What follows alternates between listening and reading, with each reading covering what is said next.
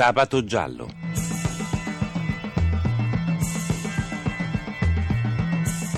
Casi irrisolti, misteri, delitti. Un programma di Cinzia Tani e Antonio De Robertis. Buonanotte ai nostri ascoltatori e benvenuti a Sabato Giallo. Vi ricordo che se volete riascoltare questa e le altre puntate o scaricarle potete farlo al sito sabatogiallo.rai.it. Se volete scriverci sabatogiallo.rai.it. Questa sera parleremo del delitto avvenuto a Marano in provincia di Napoli il 6 dicembre e del quale sono emerse delle novità negli ultimi giorni. Anna Bevilacqua, 67 anni, è stata uccisa nella sua casa al centro di Marano. Inizialmente si pensava che a commettere l'omicidio fosse stata una parente di 22 anni anni, ma adesso conosceremo invece gli sviluppi di questo caso insieme a Giuseppe Crimaldi, giornalista del Mattino di Napoli. Buonanotte Giuseppe. Buonanotte a voi. Cosa è successo? Come è avvenuto il delitto? Il delitto sarebbe meglio prima inquadrarlo nell'ambito di quella che è l'ambiente familiare, che è eh, un ambiente di ex nomadi, un gruppo di Rom che praticamente, contrariamente alla maggioranza degli altri Rom che rifiutano gli alloggi, si sono invece impiantati stabilmente a Marano, una sì. grande comune alla periferia nord di Napoli. Sì. La vittima, la signora Anna Bevilacqua, Anna che viene trovata morta la mattina del, del 6 dicembre, riceve eh, la visita quella stessa mattina di una nipote, Nunzia, uh-huh. 22enne, ragazza madre, eh, ambiente, ripeto, molto degradato, sì. la signora viene raccontata da, da, da, tutti i vicini descritta come persona tranquilla, sì. la nipote va a chiederle qualche spicciolo perché sosterrà poi ai carabinieri di non avere nemmeno i soldi per comprare il latte al bambino. Ah. Fatto sta che si consuma un delitto che apparentemente viene eh, dai carabinieri riferito e ascritto alla nipote, che è l'ultima persona alla quale la signora ha aperto la porta. Sì. La donna viene uccisa con eh, ferocia, con un coltello da cucina sì. e chi lo fa si accanisce, quindi come dire, insomma, c'è, c'è già una matrice molto precisa. Rintracciata e fermata la 22enne, viene interrogata, crolla e si addossa tutte le responsabilità. Che cosa succede nel frattempo? Mm. Succede, questo succede nell'ambito delle immediate 48 ore, che i carabinieri, che nel frattempo hanno dire, riempito uh, l'abitazione di Nunzia e dei parenti di Cinici, emerge la figura di un minorenne, di una terza sì. persona sul luogo del delitto, quindi sulla scena del delitto. Si scopre che questo minorenne, che probabilmente era anche l'amante di Nunzia, sia stato eh, l'esecutore materiale eh, del, del delitto. Il movente sono sempre i soldi. È stato arrestato il ragazzo? È stato fermato, sì, in quanto minore adesso si trova di, nel centro di prima accoglienza di Bologna, ma tutti gli indizi lo gravano uh, di questo delitto tremendo. Quindi una svolta in 48 ore che eh, insomma, vagamente ricorda un po' uh, per i protagonisti, anche per il momento l'omicidio di Erika e Omar. Omar esatto. eh, ecco, ma Nunzia cerca di difendere, perché non ne ha parlato? Sì, e questo, è, eh. questo è il vero mistero. Ecco. Per i carabinieri Nunzia si accolla pur avendo un figlio di pochi mesi e sapendo di andare incontro ad un ergastolo, una pena pesantissima, per difendere, probabilmente sostengono gli inquirenti per amore sì. questo ragazzo di soli 17 anni che invece è l'uomo che materialmente sgozza eh, la povera Anna Bevilacqua. Anna Bevilacqua. Mm, Giuseppe Grimaldi, ci terremo in contatto per sapere poi gli sviluppi sì, di questo assolutamente caso. Assolutamente gli ecco. sviluppi in sede giudiziaria. Benissimo, grazie, grazie. Grazie, e buonanotte.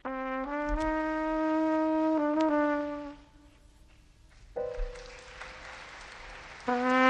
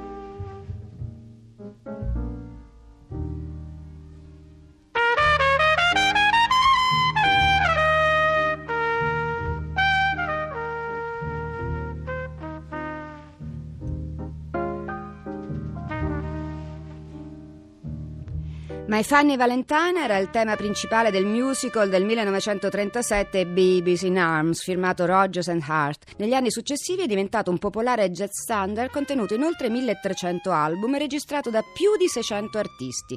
Le versioni più popolari, quelle di Chet Baker, Frank Sinatra e Miles Davis che abbiamo appena ascoltato. E adesso per eh, commentare il caso di oggi abbiamo in collegamento Francesco Bruno, psichiatra e criminologo. Professor Bruno, buonanotte. Buonanotte, buonanotte. Allora, una domanda generale, professore. L'aumento di omicidi commessi da giovanissimi per futili motivi sembra in aumento? Come se lo spiega? Sì, ciò che è in aumento è appunto, o meglio, ciò che è in diminuzione è l'età di questi mm. ragazzi che compiono degli omicidi a età sempre, sempre più precoci come se non avessero chiaro che cosa significa uccidere una persona e che naturalmente una volta era molto chiaro sin dall'età infantile. Adesso invece è come se per loro tutto fosse vissuto attraverso una fiction. Sì. Sono protagonisti di una fiction reale. Esatto, infatti diciamo che uno dei moventi più comuni è quello della richiesta di denaro, come in questo caso. Abbiamo visto sia casi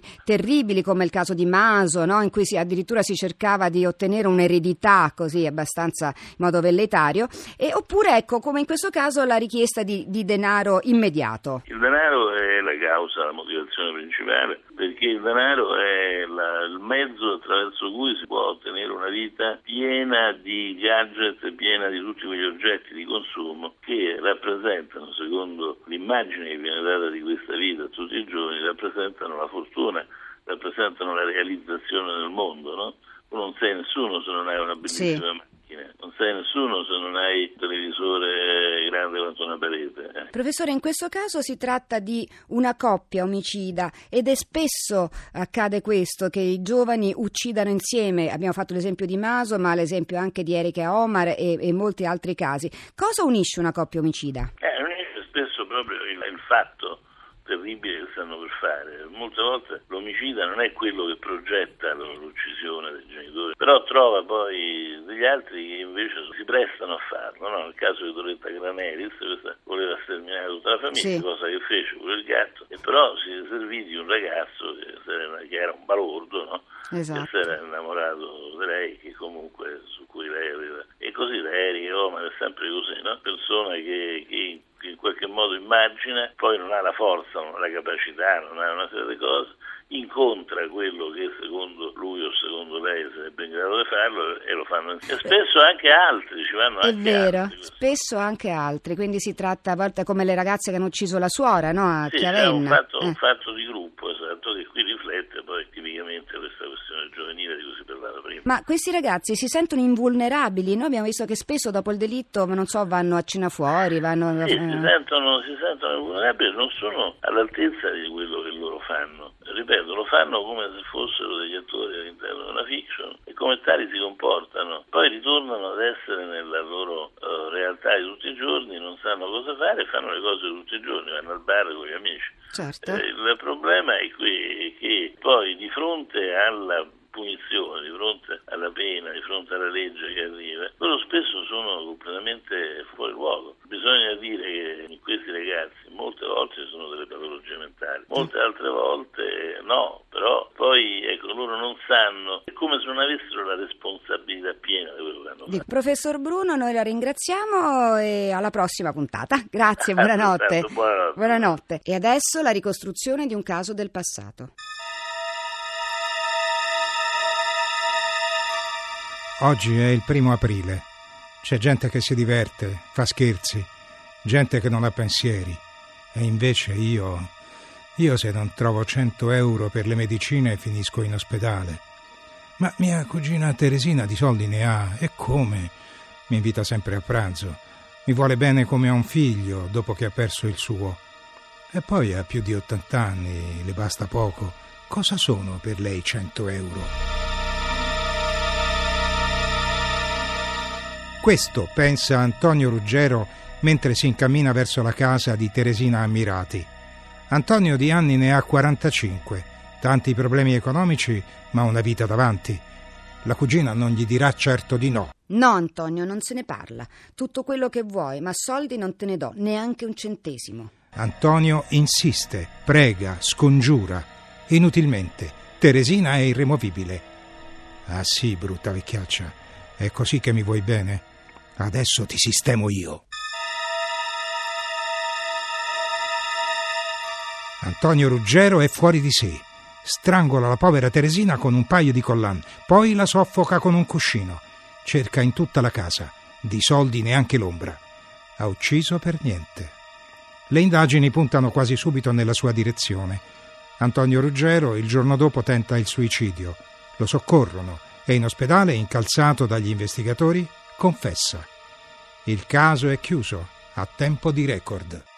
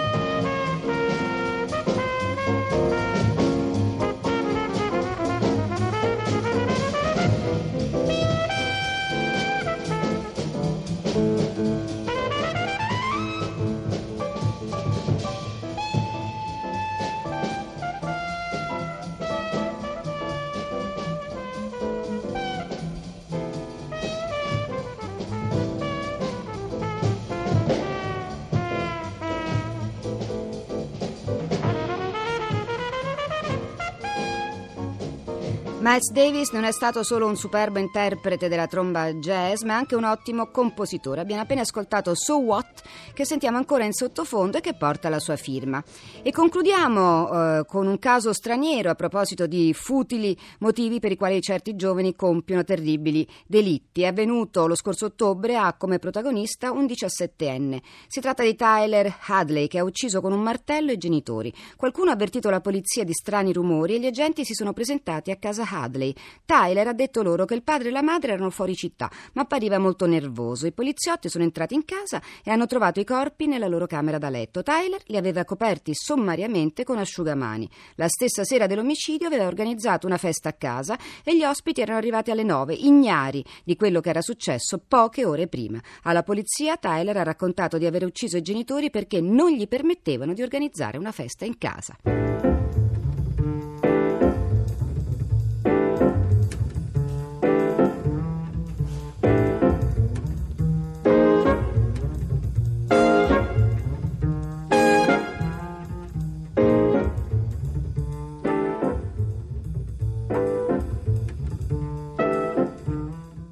Bene, siamo alla conclusione di questa puntata. Io ringrazio Gianni Fazio che ha curato la parte tecnica e buonanotte da Cinzia Tani. Abbiamo trasmesso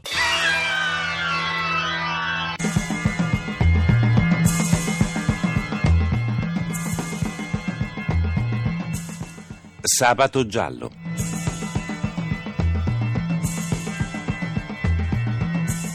Casi irrisolti, misteri, delitti. Un programma di Cinzia Tani e Antonio De Robertis.